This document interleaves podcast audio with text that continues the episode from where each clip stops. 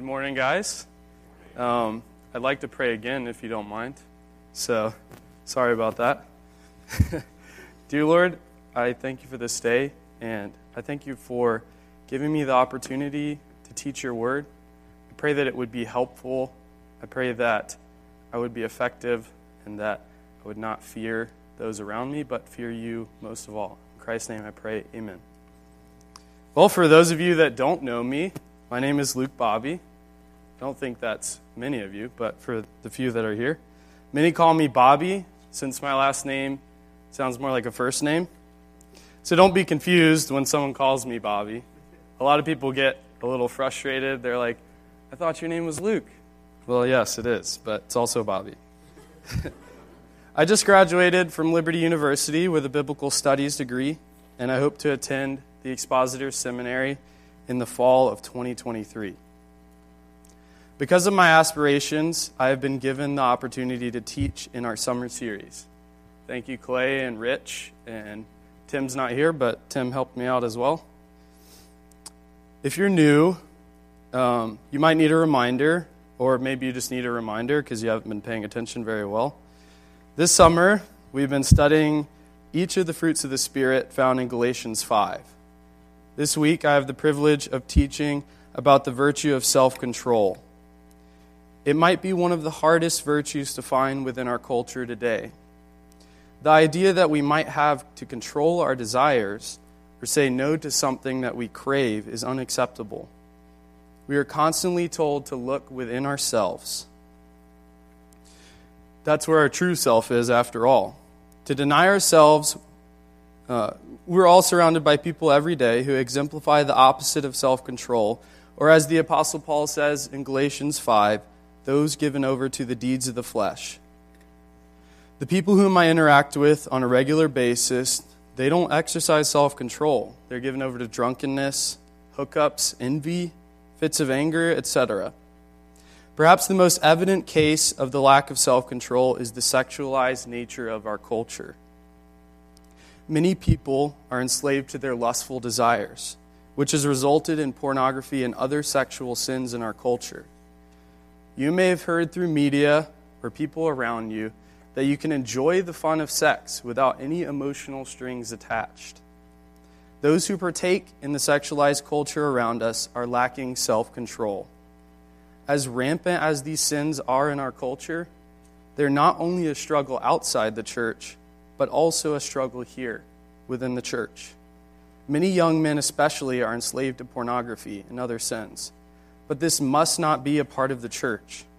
As Paul says in Ephesians 5:3, there must not even be a hint of sexual immorality. What I would like to show you today is that Christian self-control is a unique quality which can be cultivated properly with the help of the Holy Spirit and God's Word. Today we're going to take some time and think through what the Bible says about self-control. I want to do this by asking two questions. First, what is self-control? And next, we'll ask the question, where can we grow in self-control? And we're going to go through each one of these, so you don't have to worry about writing them down right now. Just maybe write down the first one. So, what is self-control? Self-control is a particularly hard fruit to define biblically, since we have preconceived ideas about what it is. Additionally, the word used in Galatians 5 is sparsely used in the New Testament and even the Septuagint. Virtually every lexicon I can find defines the term simply as self-control, which wasn't really helpful, with one exception defining the term well by describing it as self-mastery. After studying this topic for a few weeks, now I want to offer you this definition. Though it's a bit long, I'm going to break it down for you piece by piece. It's already up there. Christian self-control is the Spirit-given skill of controlling your actions motivated by the Word of God. If you want to say it more succinctly, the Spirit-given ability to not act upon your desires. Douglas Moo points out that some scholars would argue self-control is a deliberate contrast with the last two works of the flesh. Whether intended by Paul or not, the contrast is certainly evident, he says. I believe Moo is right in pointing out this contrast. We can all agree that those who are unregenerate have no control over their desires. Other parts of Scripture further demonstrate this contrast as well. Listen to what Proverbs 27:20 says. One who stares in anger is an abomination to the Lord, and the undisciplined lack control of the tongue. Notice also in 2 Peter 1:4-6. Open your Bibles with me. Peter notes that his recipients escaped corruption, resulting in self-control. This is going to be our primary passage today, with the exception of one other. So you probably just want to stick there. 2 Peter 1:4-6.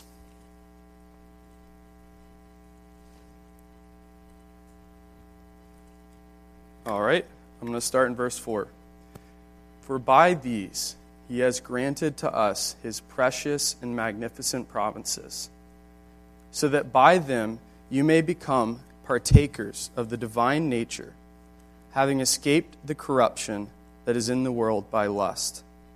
Now for this very reason also, applying all diligence in faith, supply moral excellence, and in your moral excellence, knowledge, and in your knowledge, self-control, and in your self-control, perseverance, and in your perseverance, godliness, and in your godliness, brotherly kindness, and in your brotherly kindness, love. For if these qualities are yours and are increasing, they render you neither useless nor unfruitful in the true knowledge of the Lord Jesus Christ. The contrast of Scripture is clear that self-control is not being evidenced by someone who indulges in every pleasure of life without discrimination. Maybe now you're saying, yes, Luke, I understand. Self-control is not easy. I would be right there with you, understanding that the opposite of self-control is really easy for me. In many areas of my life, I find myself frustrated with my lack of self-control. Social media and Netflix binging are two areas I've been spending time with the Lord to cultivate better habits. Many of you may struggle with a healthy schedule, reading your Bible, or setting time aside to pray. It's important to understand that if you desire better self-control, you must not work at it vainly like the Pharisees. In Matthew 23:25, Jesus offers a great condemnation to them. Woe to you, scribes and Pharisees, hypocrites! You clean the outside of the cup and of the dish, but inside they are full of robbery and self-indulgence. Lest we fall into the same trap, let's look at each part of the definition. Self-control involves controlling your actions. Though we have been changed by the gospel and the Holy Spirit, there is a reality that we have the old man waging war against the new man. As a result, our actions may not fall in line like we expect. These old desires are still fully operative. James describes these desires as earthly, unspiritual, and even demonic. The culture is right that your desires are the real you, but it's the true you, the fallen you in Adam. A large part of self-control is not acting on those desires. We may have them, but knowing that Christ has saved us and given us a new heart demonstrates that we must not follow these desires. Consider how opposite this is from our current culture. If you were to ask a secular therapist for help with your pornography addiction, they would likely suggest, those desires are a natural part of life. Don't beat yourself up. Or, watching porn isn't hurting anyone. It's completely normal. These women consented, so it's okay. There's a plethora of other scenarios here. Go out and do something for yourself. Love yourself. So much falsehood is wrapped up in the cultural talking points. Somehow, because a desire is natural, it makes it okay? But what does Christ say? That road leads to death. Apart from him, We are powerless to fight these desires. This is why the next part of the definition that it's spirit-given. Given that self-control is a fruit of the Spirit, it's Spirit-given. When I read my definition to a friend, to make sure it's clear, he said, yeah, that's good, but isn't it obvious that it's Spirit-given since it's a fruit of the Spirit? Well, I agreed with him. He makes a pretty good point. But Paul says in Ephesians 2 that we were once dead in our sin. Consider the strength of the language there. Dead people do not raise themselves to life. Further down, he states that we were made alive in Christ and that we were saved by grace through faith. And we were given good works that were prepared for us ahead of time. Christ has gone to the fullest extent to bring about our salvation. Philippians 2 shows that Christ went to be humiliated. I mean, think about it.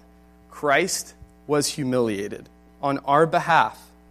And as a result, you have new desires and the ability to say no to following your desires. Unbelievers, they don't have this unique ability to say no to their desires. We can see this demonstrated through our own culture's demise. But you don't have to give in to those desires. Christ's blood has been shed on your behalf. You are a new creation. If you are in Christ, turn to your loving Savior who has promised to complete the good work which he has begun in you. Knowing that our self-control is Spirit-given gives us confidence, knowing that we can complete the race. For those of you who are tempted to think that it cannot be done, be reminded that you have been given a new heart. It can be done, but only because the Spirit is at work within you.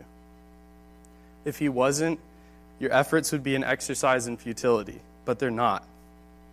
This truth also squashes any sense of pride you might be tempted to have. Any success you have in this area is surely because of Christ's work in you. You must remind yourself along the way that you were dead and Christ raised you. Not by your own efforts, but by God's grace. You must give all glory to God for any success that you have. And to cultivate this fruit through the help of the Spirit, you must use the means which he's ordained, which leads to the next point. Self-control is motivated by the word of God. Let's look at verse 3 of 2 Peter 1. Seeing that his divine power has granted to us everything pertaining to life and godliness through the true knowledge of him who has called us by his own glory and excellence. Look back and notice what he says. His divine power has granted to us everything through the true knowledge of him. God has granted to us these things through the true knowledge of him, but we must continue to develop our knowledge of him after we have been saved. This means that your pursuit of self-control, you must motivate yourself by the commands and truth of Scripture. This is one of the most helpful truths in my Christian walk, is that Scripture is the only thing that will motivate me into overcoming my sin. Even more in your pursuit of self-control. There are so many influencers or motivational speakers who encourage you to develop self-control by simply going to the gym more or setting boundaries. Here are just a few suggestions I found after a quick Google search. Do something out of your comfort zone one time every day. Exercise for at least 30 minutes a day. Not really a bad idea. Read something uplifting every day. My first thought in reading that one was, how do you define uplifting? What is uplifting? Wake up and go to sleep at the same time. This is really not a bad idea, as my roommates know, especially for me. These are just a few, and though these may not be bad, or even they might be helpful, our desire should be inward transformation, which will only happen when we are seeking out the truth of the Word of God to motivate us. As we find this truth, We must use it to develop self-control in our lives. So how do you motivate yourself practically?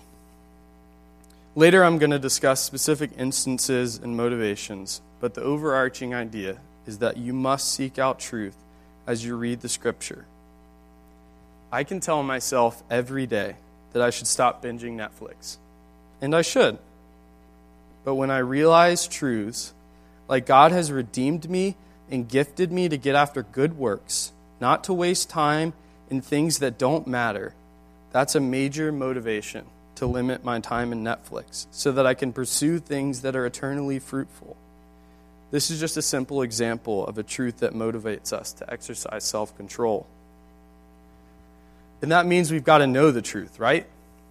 This will only happen as you familiarize yourself with it. This is done by sitting under the teaching of your pastors in personal reading. As you find the truth in Scripture, you must consider, how will this truth apply in the area of self-control?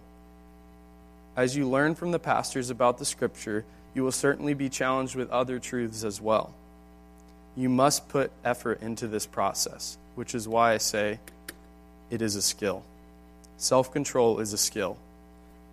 Yes, we must seek out truth and be motivated by the Word of God, while understanding that all our work is Spirit-empowered. However, we must put work in developing the skill. Self-control will not happen by you sitting around and being frustrated by your lack of it. You must get up and do something about it. As the Scripture confronts and motivates you with certain truths, now you must press on towards developing self-control considering these truths. As we established, self-control is not natural. If this is true, that means your efforts will certainly not be easy. But God has ordained this process as a means of your sanctification. Like any other skill, self-control does not happen overnight. I remember years ago, my grandfather and I spent time remodeling a house that he owned to sell. I was astonished at how much he knew about different things. Frustration set in a lot for me because I knew so little. Looking back now, I realize that my grandfather spent many years studying, observing, and practicing these skills. He didn't become a carpenter overnight. He has spent his whole life developing these skills. You must do the same with self-control, knowing that it is Christ who works within you. So let's review what we've discussed so far. Christian self-control involves controlling your actions. This is unique from your typical self-help type discipline because it's given by the Spirit as a result of our new nature. To develop it, you must be motivated by the Word of God, in that you seek out biblical truth to motivate the change of your desires. All along the way, you must put in work, just like any other skill.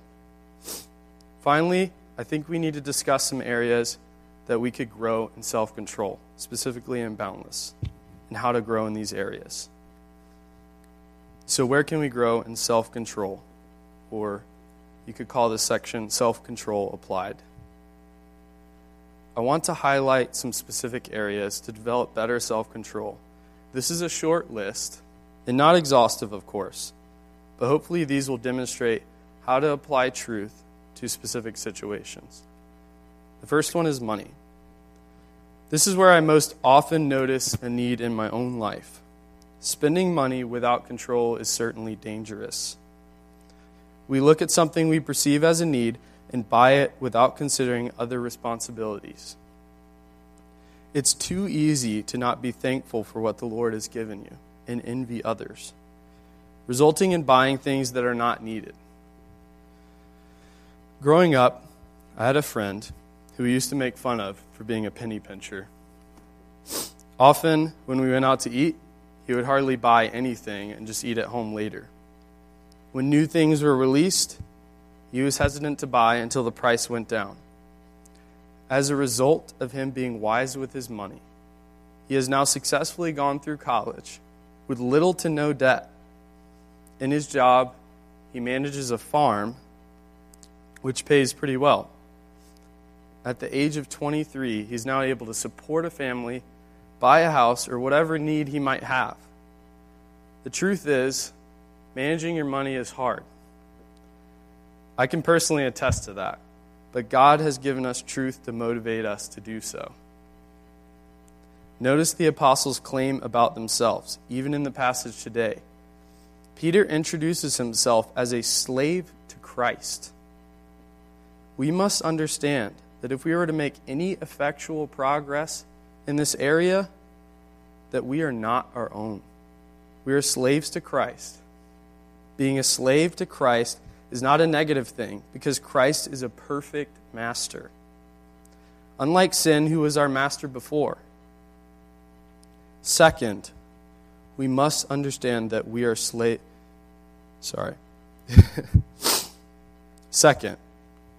we must understand that because we are slaves to Christ, our money is not ours. We're simply stewarding God's money for the sake of His glory. And finally, we must understand the benefits of managing our money. For those who desire marriage, you want to be prepared and to support a family one day. Or for those who enjoy giving to others, you can be a more effective giver. There are really many benefits to managing your money well. These are just a few. But money's not the only area we need self-control in. Arguably the most important area that you need some self-control in is the area of purity. There are so many areas that this applies to. Unfortunately, pornography is even within the church. This results in many different problems. Because of being desensitized of sex, we are more likely to break boundaries in dating relationships, dress more provocatively, or watch shows that depict sinful acts. Our culture is constantly berating us with the idea that sexual desires are perfectly fine to fulfill in any way we want. But what does Christ say in His Word? Let's open our Bibles to Proverbs 6, starting at verse 25. This passage contains one of the most motivating warnings of Scripture.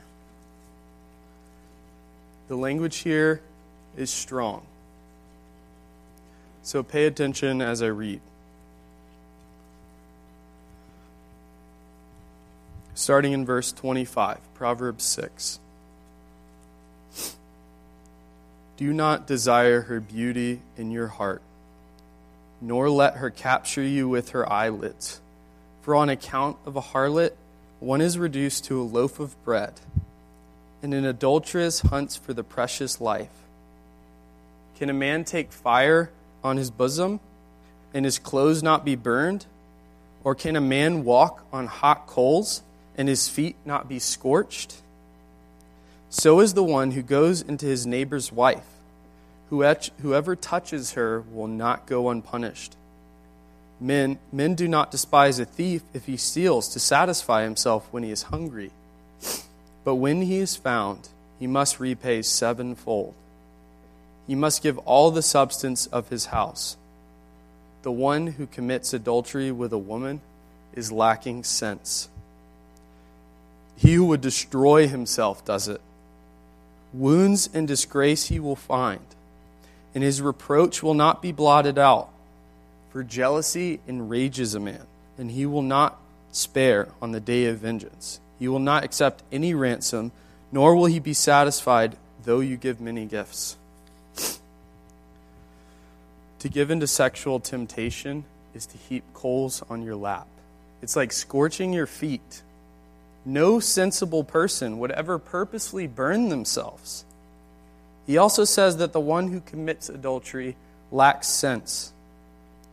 He's essentially saying that you're out of your mind to go near the harlot, because the sin is like vomit. Notice also Jesus' words in Matthew 5:30. If your right hand makes you stumble, cut it off and throw it from you. For it's better for you to lose one of the parts of your body than for your whole body to go into hell.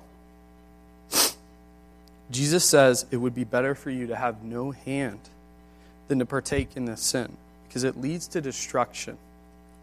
If you're listening right now and you're in habitual impurity, Christ has a word for you. Cut off your hand. You're heaping coals into your own lap. You are walking into destruction.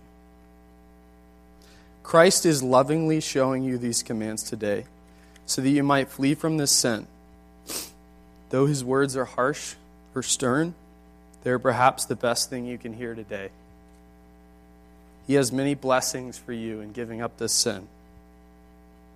Your conscience will no longer be inflamed. If you are in Christ and in habitual sin, the Holy Spirit is constantly grieved.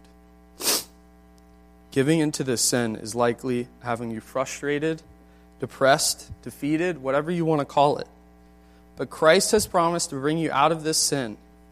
Heed his warnings and you will be free to love others, pursue a proper marriage, and be an effective member of the body.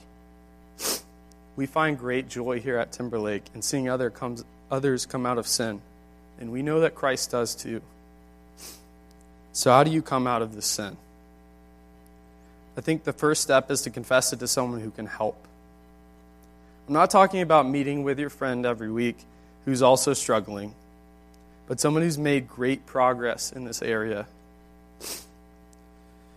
Look to older men and women who can help you. If there is someone to trust, they will be willing to tell you how it is, and even be stern at times, to help you know the seriousness of your sin, but know that this is for your good. In doing this, you should heed their advice, commit to memory the warnings of Scripture, and look forward to the blessings to come from repenting of this sin. The next area that I think we need to grow in is social media. Social media is unique to only our time in history. It's very difficult to navigate because we've never experienced it before. Among those who are college age, there is very little self-control practiced. Many who desire preeminence will create blogs, YouTube channels, or other social media platforms to attempt to contribute to helping others. Knowing that the dangers of this are clear, and I say with utmost humility, knowing that these dangers apply to me. We simply are young and easily enticed into pride. There are so many of these social media influencers who have nothing to do with a healthy local church. They simply find something that sounds good and post it with little to no thought. One influencer I see pop up on my social media often takes particular scenarios like, I spilled my coffee this morning, or the season is changing, which reminds me of the season of singleness God has me in. There's no consideration of what Scripture says, authorial intent, or any other exegetical principle. These influencers may simply find something interesting and say it. Many of you may even be tempted here. Perhaps you thought of something clever to comment on a video, or perhaps you think it would be fun to debate someone in the comment section of a heretical video. Do those sound really specific? Trust me, I understand the temptation well. I've done my fair share of this would be cool to post, or this will raise some eyebrows. I can personally attest to the biggest fuel to this temptation, pride. Whenever I catch myself wanting to post something provocative, it's rarely from a spirit of love or gentleness, but it comes from a desire for people to look at me in a certain way or to spark up some juicy debate. Self-control says that our desires may not be good, and we must evaluate them with an outside grid. Here are a few principles I think would be helpful in evaluating your social media presence. Number one, we must understand that our job is to not to win every debate, but to fulfill the Great Commission. Christ has ordained the commission to be fulfilled through the work of the local church. It's not that social media is all bad. But if we are continually spending more time sparking up debate online rather than building the body and sharing the gospel with those around us, then we're wasting our time. We use the means which Christ has ordained, not our own made-up means. The second principle is that credibility isn't inherent. Just because you can voice your opinion does not mean that you should voice it. Credibility is earned, and it certainly cannot be earned by those across a computer screen who cannot see you. Which leads to the last point. It's true that because we're young, we're limited in our own understanding of maturity. As I'm giving you these principles, you may be asking the question, well, Luke, aren't you also young and immature? And you're standing before us today, commending us these things? To which I would answer emphatically, yes. I cannot even begin to understand my own immaturity. But what I'm doing today is quite different from what happens on social media. It's actually a good example of what's preferred. I'm not standing before you today on my own accord, but because those who are more mature than me ask me to do so. They have been helping me along the way and keeping me accountable. You guys also see me on a regular basis. You can keep me accountable to follow what I give to you today. In social media, none of these protections are present, which is precisely the problem. Consider how much more effective you can be if you apply these principles. Christ has promised to build the church in Matthew 16:18. If you free up time by practicing self-control on social media, you will have more time to build the church by offering your gifts to the body. The last area I want to discuss is entertainment. As I've already said, in my own life, this has been one of the more contentious areas to battle self-control. I'm constantly tempted to avoid responsibility by indulging in entertainment. One of the most prominent areas for me is Netflix and YouTube. Nothing is more enticing to me than a good Netflix show or an invigorating YouTube debate. These are not inherently wrong, but the results are the problem. I often indulge in these things to the detriment of my other responsibilities. Even in preparing this sermon, I found myself doing other tasks when I had time to study. You may find yourself avoiding tasks as well. Perhaps those of you are struggling in classes as a result of your own overindulgence. Hanging out with your friends is more enticing than working on your essay for evangelism class. Why is it that entertainment's so enticing as opposed to our responsibilities? I thought through my own thoughts as I overindulge. It's typically that I think entertainment seems more valuable. I don't really believe that working for the kingdom and being faithful to God is worth it. It's too hard. Why would I not just lay on the couch and watch Netflix? The truth is, being faithful to God has tremendously more benefit than entertainment. God has reward for those who are faithful to him. He has gone to the point of giving up his son to die on our behalf so that we might glorify him. Similarly to the truth that motivates financial self-control, we must understand that we are not our own. Christ is our master. We can be fruitful in our life as a result of him saving us. Before, we were slaves to sin and had no hope.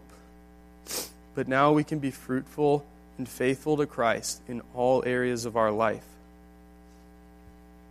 As I've already established, Christ has saved you and set you free to be holy. When he saved you, he sealed you with his Holy Spirit. This means that your efforts are not in vain. Christ has promised to work through you and all your efforts. This smashes any sense of self-pity. When you seemingly fail, know that God is working it all out for your good. In Philippians 1:6, Paul says that he is confident that he who began a good work in you will finish it. Consider that. The Apostle Paul is confident in God. I pray that you also be confident in God, that he will complete the good work in you, even in the area of self-control. Let's pray. Dear Lord, I thank you again for giving me this opportunity and putting those above me to observe me and help me along the way.